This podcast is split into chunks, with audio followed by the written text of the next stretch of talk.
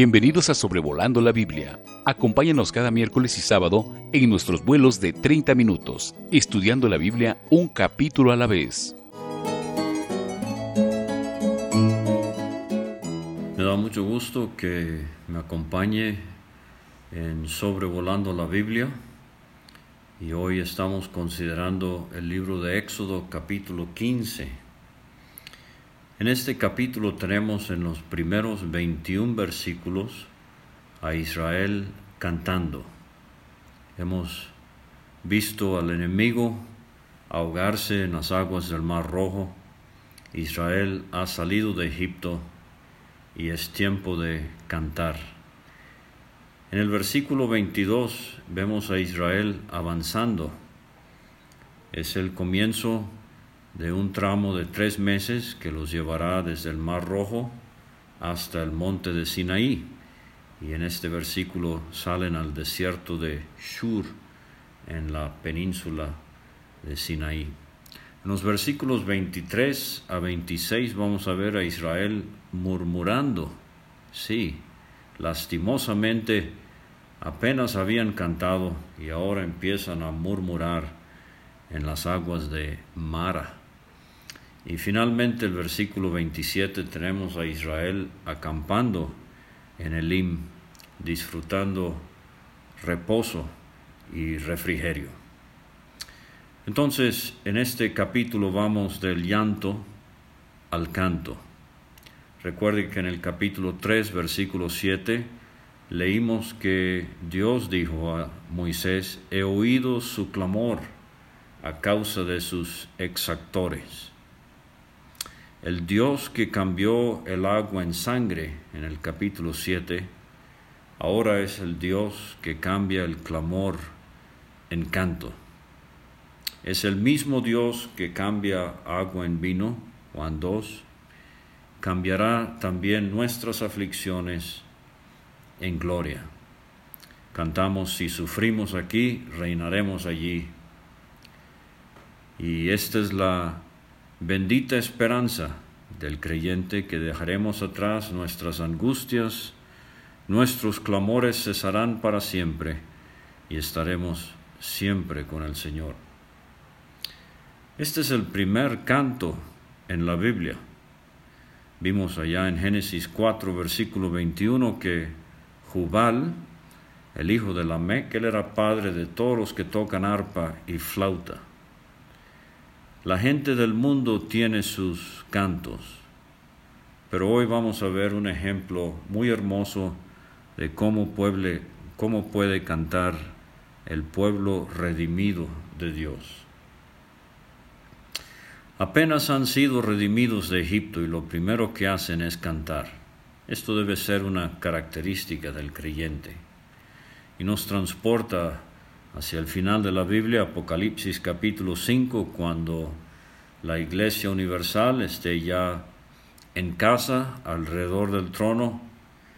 Y dice allá que el nuevo cántico que cantaremos será: digno eres, Señor, de tomar el libro y desatar sus sellos, porque tú inmolado fuiste y con tu sangre nos has redimido de todo linaje, lengua, pueblo y nación. Es muy extraño que alguien diga ser creyente, pero que le aburra cantar los himnos de la fe. Alguien ha calculado que una tercera parte del Antiguo Testamento es literatura poética. Hasta ahora, en el Génesis y Éxodo del 1 al 14, hemos visto prosa, pero hoy vamos a considerar esta sección del 1 al 21, que es poesía. Ahora, la poesía hebrea es diferente a nuestra poesía. Parece que la poesía hebrea no depende de métrica ni de rima. En ciertas ocasiones parece que sí, pero en general no. En español, por ejemplo, un himno conocido del bautismo, Yo quiero obedecerte, Jesús mi Salvador. Si usted cuenta las sílabas de cada línea, la primera línea tiene 7 sílabas, la segunda 6, la tercera 7 y la cuarta 6. O sea que la métrica del himno es 7, 6, 7, 6. Y la rima, bueno, riman las primeras y la tercera línea y la segunda y la cuarta. Usamos letras, la rima sería de A, B, A, B.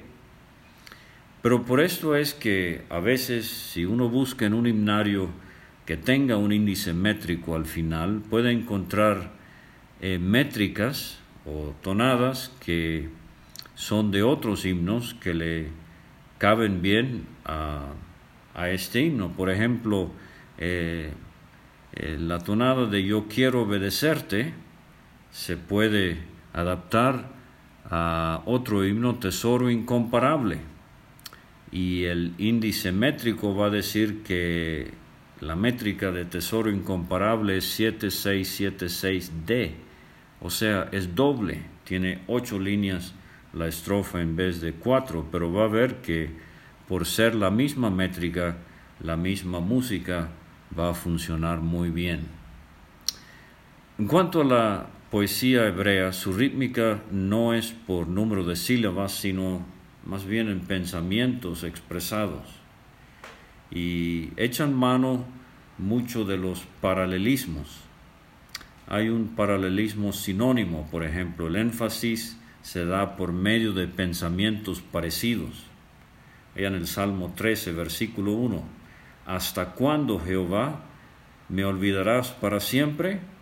La segunda línea muy parecida, ¿hasta cuándo esconderás tu rostro de mí? O sea que la segunda línea, sinónima a la primera, con algunas diferencias, enfatiza o subraya, realza lo que se está tratando de decir. No solamente hay paralelismos sinónimos, pero también hay paralelismos antitéticos, o sea, los opuestos, el énfasis se da por medio de pensamientos opuestos. El Salmo 1, versículo 6, el último versículo de ese Salmo es un buen ejemplo. Jehová conoce el camino de los justos, pero por otro lado, mas la senda de los malos perecerá.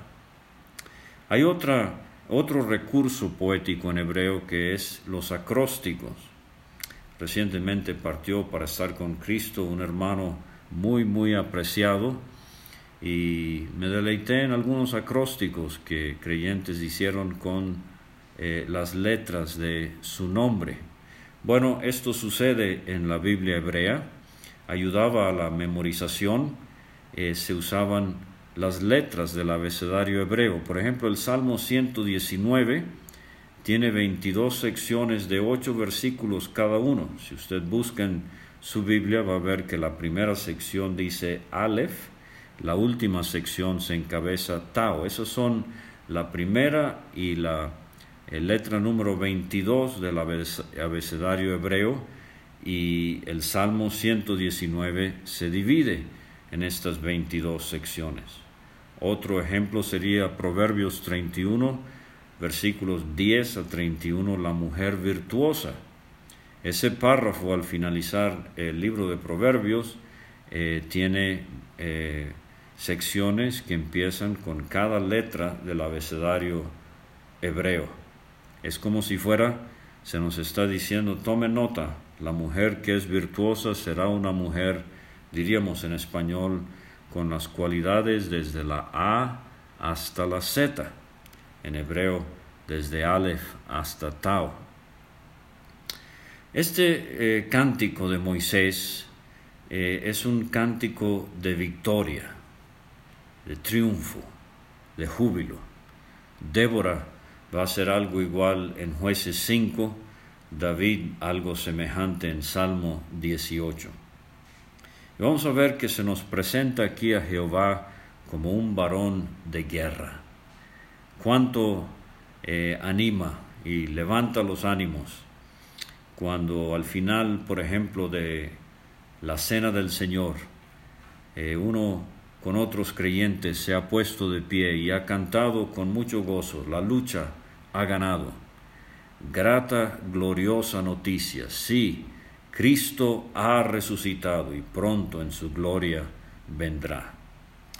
El erudito Alfred Edersheim, él dice que los judíos cantan hasta el día de hoy trozos de este cántico cada sábado al finalizar sus celebraciones durante la libación, esa ofrenda complementaria cuando se derramaba usualmente vino sobre la ofrenda del holocausto. Ahora quiero notar que este cántico es un canto teocéntrico, o sea, el tema de este canto es Dios. Cuente cuando pueda las veces que se menciona el nombre personal de Dios, Jehová, se menciona a Dios, se hace mención de su grandeza, su majestad, su poder, sus propósitos y se expresa gratitud a Él. En este cántico no hay absolutamente nada de Moisés y Aarón, nada de la vara que tanto aparecía durante las plagas. En este canto uno lo canta y queda con la impresión que Dios fue el que lo hizo todo. Y así es. Himnos que exaltan a Dios, cánticos espirituales que exaltan al Señor Jesucristo. Esto es lo que debe cantar el creyente. Estos serían himnos cristocéntricos. Por eso son los himnos muy apropiados para la Cena del Señor. En la Cena del Señor no venimos para pensar en nuestra salud o en las necesidades de enfermos, y los hay muchos y para eso hay oportunidad. Pero en la Cena del Señor venimos para alabar, para cantar, para adorar al Señor. Y por eso debemos escoger con mucho discernimiento himnos cristocéntricos. Yo le debo mucho a un anciano en la ciudad de Vancouver, Canadá, se llamaba William Funston, ahora con Cristo.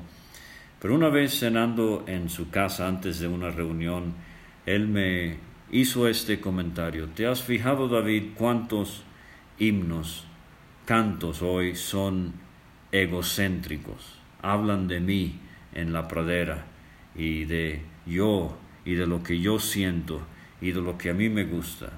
Pero entonces necesitamos himnos como este cántico que va a cantar Moisés, apoyado con los varones en Israel, también con María, su hermana, y las mujeres. Un cántico que exalza a Dios. Es un canto de tipo coro antifonal, y a esto me refiero, que Moisés y los varones cantan. Y al final vamos a ver en los versículos 20 y 21 que María y las mujeres respondían. O sea, vamos a ver las estrofas de este canto y parece ser que cada vez que los varones cantaban algo, las mujeres entonces cantaban también a manera de respuesta, alternándose varones y mujeres. Este es el canto más antiguo de los hebreos, como he mencionado ya, el primer canto de la Biblia, y vamos a considerarlo con un poco más de detalle. Versículos 1 a 10 tenemos la primera estrofa. Entonces cantó Moisés. Recuerde que Moisés vivió sus primeros 40 años en el palacio. La historia nos dice que los egipcios tenían sacerdotes de sus religiones paganas que cantaban 4 veces al día, al amanecer, al mediodía, al anochecer y una vez durante la noche. Moisés escuchó seguramente este canto y Dios estaba preparando a su siervo, no para cantar cantos paganos obviamente, pero aquí el hombre que había dicho que no sabía hablar bien, canta muy bien. Y dice el versículo 1, entonces cantó Moisés y los hijos de Israel este cántico a Jehová. Esto es muy interesante, a Jehová, le están cantando a Dios. Y yo espero que tenemos esto en mente en nuestras reuniones. Se escucha muy bonito el cantar de los creyentes, pero recuerde que primero y principalmente le estamos cantando al Señor. Eso lo enseña Pablo en Efesios y en Colosenses. y dijeron: cantaré yo a Jehová, porque se ha magnificado grandemente. No se magnifica a Moisés ni a Aarón, se magnifica grandemente a Jehová. Ha echado en el mar al caballo y al jinete. Jehová es mi fortaleza, número uno, mi cántico, ha sido mi salvación.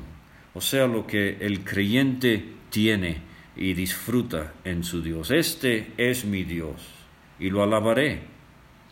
Dios de mi padre. Esta es una hermosa nota acerca del padre de Moisés, Amram. ¿Pueden mis hijos hablar del Dios de su padre? ¿Pueden sus hijos hablar del Dios de su padre? Y lo enalteceré, dicen ellos en su canto. Aquí está: Jehová es varón de guerra, Jehová es su nombre. Y gracias a Dios, porque la guerra de todas las guerras se libró en la cruz del Calvario, cuando el Señor Jesucristo venció al diablo, el enemigo de Dios y de nuestras almas. Y es cuestión de tiempo para que Él sea consignado eternamente a su fin en el lago de fuego. Jehová es su nombre. Echó en el mar los carros de Faraón y su ejército, y sus capitanes escogidos fueron hundidos en el Mar Rojo. Recuerde capítulo 1, el faraón ahogando a niños en el Nilo. Bueno, ahora Dios ahoga al faraón y a sus capitanes en el Mar Rojo. Los abismos los cubrieron, descendieron a las profundidades como piedra. Tu diestra. Aquí hay un cambio. Ya no está hablando Moisés en el canto acerca de Dios, le está hablando a Dios, o le está cantando, y le dice tu diestra varias veces en este cántico. Tu diestra, normalmente la mano más fuerte.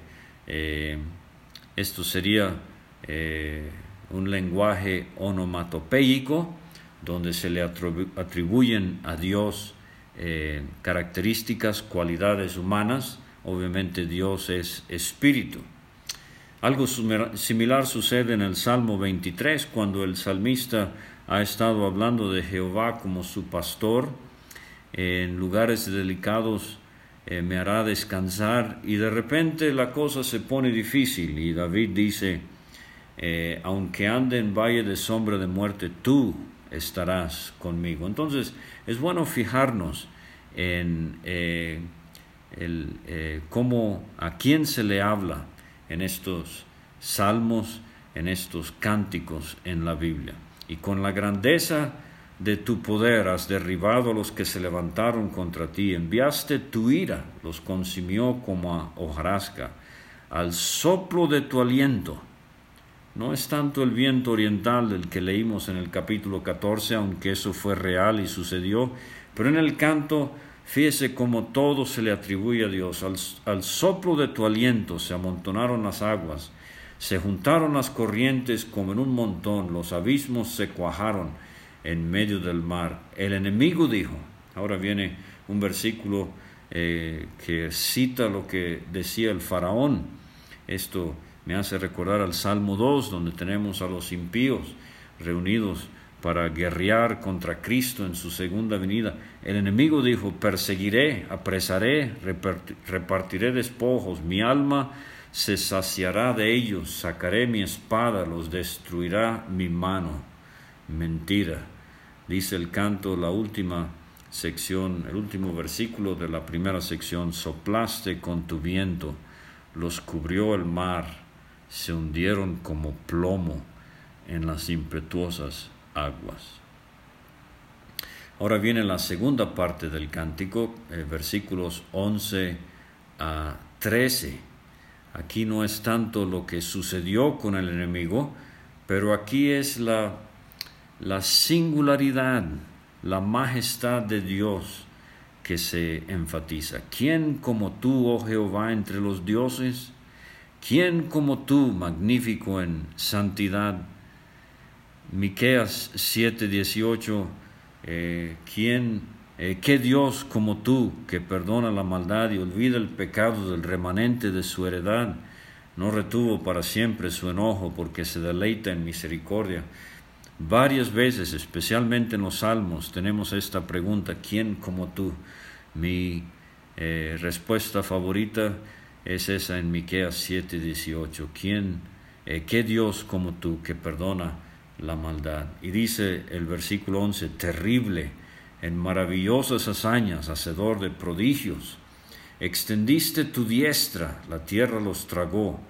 Condujiste en tu misericordia. Esta es la palabra Gesed en hebreo, una palabra clave. Lo traducimos como misericordia, como el amor leal, fiel de Dios. Condujiste en tu misericordia a este pueblo que redimiste, redimido con sangre, redimido ahora con poder. Lo llevaste con tu poder a tu santa morada. Ahora viene la tercera sección del cántico, es el efecto que esta hazaña, que este gran evento tendrá en los países, en las gentes que Israel va a enfrentar en su travesía hacia la tierra prometida. Dice el versículo 14, lo oirán los pueblos y temblarán. Y ahora viene en orden las naciones que enfrentarían. Se apoderará dolor de la tierra de los filisteos. Entonces los caudillos de Edom se turbarán, a los valientes de Moab. Recuerde, vamos a ver la historia de Balak llamando a Balaam, porque Moab les sobrecogerá temblor. Se acordarán todos los moradores de Canaán. Se acuerda de Rahab cuando cruzaron el río los espías, y Rahab les dijo: nosotros sabemos que Dios es arriba, Dios arriba en los cielos y abajo en la tierra. Interesante que Amón no es mencionado en esta lista. Lo vemos en Números 21 y en Deuteronomio 2. Se lo dejo de tarea. Versículo 16. Caiga sobre ellos temblor y espanto, a la grandeza de tu brazo enmudezcan como una piedra. Hasta que haya pasado tu pueblo, oh Jehová, hasta que haya pasado este pueblo que tú rescataste. Cada vez que encuentro esta expresión, hasta que, recuerdo el primer libro de Samuel 7:12, cuando Samuel escogió esa piedra, Ebenezer, hasta aquí nos ayudó Jehová. Puede usted mirar atrás y decir hasta aquí. Pero Pablo en 1 Corintios 11:26, él dice: todas las veces que bebiereis esta copa, que comiereis este pan y bebiereis de esta copa, la muerte del Señor anunciáis hasta que Él venga. Bueno, los enemigos temen. Ahora la cuarta estrofa, si quiere, del cántico es versículos 17, 18. Ya no mirando atrás a lo que ha hecho Dios, pero mirando al futuro, tú los introducirás. Triste nota aquí, Moisés no dice tú nos introducirás. Guiado por el Espíritu Santo, él no lo sabe todavía, pero él no va a entrar a la tierra. Pero él canta: tú los introducirás y los plantarás en el monte de tu heredad, en el lugar de tu morada que tú has preparado, oh Jehová, en el santuario que tus manos, oh Jehová, han afirmado. Lugar de tu morada que tú has preparado. Esto nos recuerda las palabras del Señor Jesucristo en cuanto a nosotros. Creéis en Dios, creed también en mí. Juan 14. En la casa de mi Padre muchas moradas hay, si así no fuera yo os lo hubiera dicho. Voy pues a preparar lugar para vosotros, para que donde yo estoy vosotros también estéis. El versículo 18, Jehová reinará eternamente y para siempre. A veces temo que sabemos que Cristo va a reinar durante el milenio, pero recuerde que el milenio es nada más una etapa, una breve etapa. Aunque 10 siglos de oro sobre la tierra, Cristo será el Rey. El milenio es la primera breve etapa del reino eterno de nuestro Señor Jesucristo. Y dice el versículo 19, porque Faraón entró cabalgando con sus carros y su gente de a caballo en el mar. Jehová hizo volver las aguas del mar sobre ellos, mas los hijos de Israel pasaron en seco por en medio del mar. Ahora, aquí viene lo antifónico. Dice el versículo 20, María la profetiza.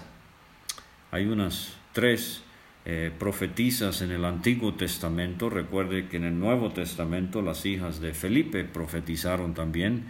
Pero en Miqueas capítulo 6, versículo 4, María es mencionada a la par de Moisés y Aarón, como en este capítulo, como cierto tipo de lideresa entre el pueblo. Y recuerde que María es mayor que Aarón y Moisés. Ellos tenían 80 y 83 años, pero María ha de haber tenido unos 90 años de edad. Entonces fíjese que a esta edad María la profetisa, hermana de Aarón, tomó un pandero de su mano. Todas las mujeres salieron en pos de ella con panderos y danzas, y María les respondía. Esto es lo que nos hace pensar que cuando cantaban los varones, María les respondía estos coros cantando de modo alternativo, como he mencionado. Cantad a Jehová, porque en extremo se ha engrandecido, ha echado en el mar al caballo y al jinete. Y el cántico termina donde todo empezó, en el versículo 1, un cántico de victoria. Muy interesante que en el libro de Apocalipsis 15, del 2 al 4, dice Juan: vi también como un mar de vidrio mezclado con fuego, y a los que habían alcanzado la victoria sobre la bestia y su imagen, y cantan el cántico de Moisés, siervo de Dios, y el cántico del Cordero, diciendo: grandes y maravillosas son tus obras.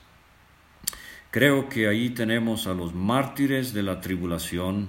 Han muerto, Juan los ve en el cielo, y enlazan el cántico de Moisés, que exalta el poder de Dios, con el cántico del Cordero, que exalta el precio de la redención, la persona que realizó la redención, el Cordero, nuestro Señor Jesucristo.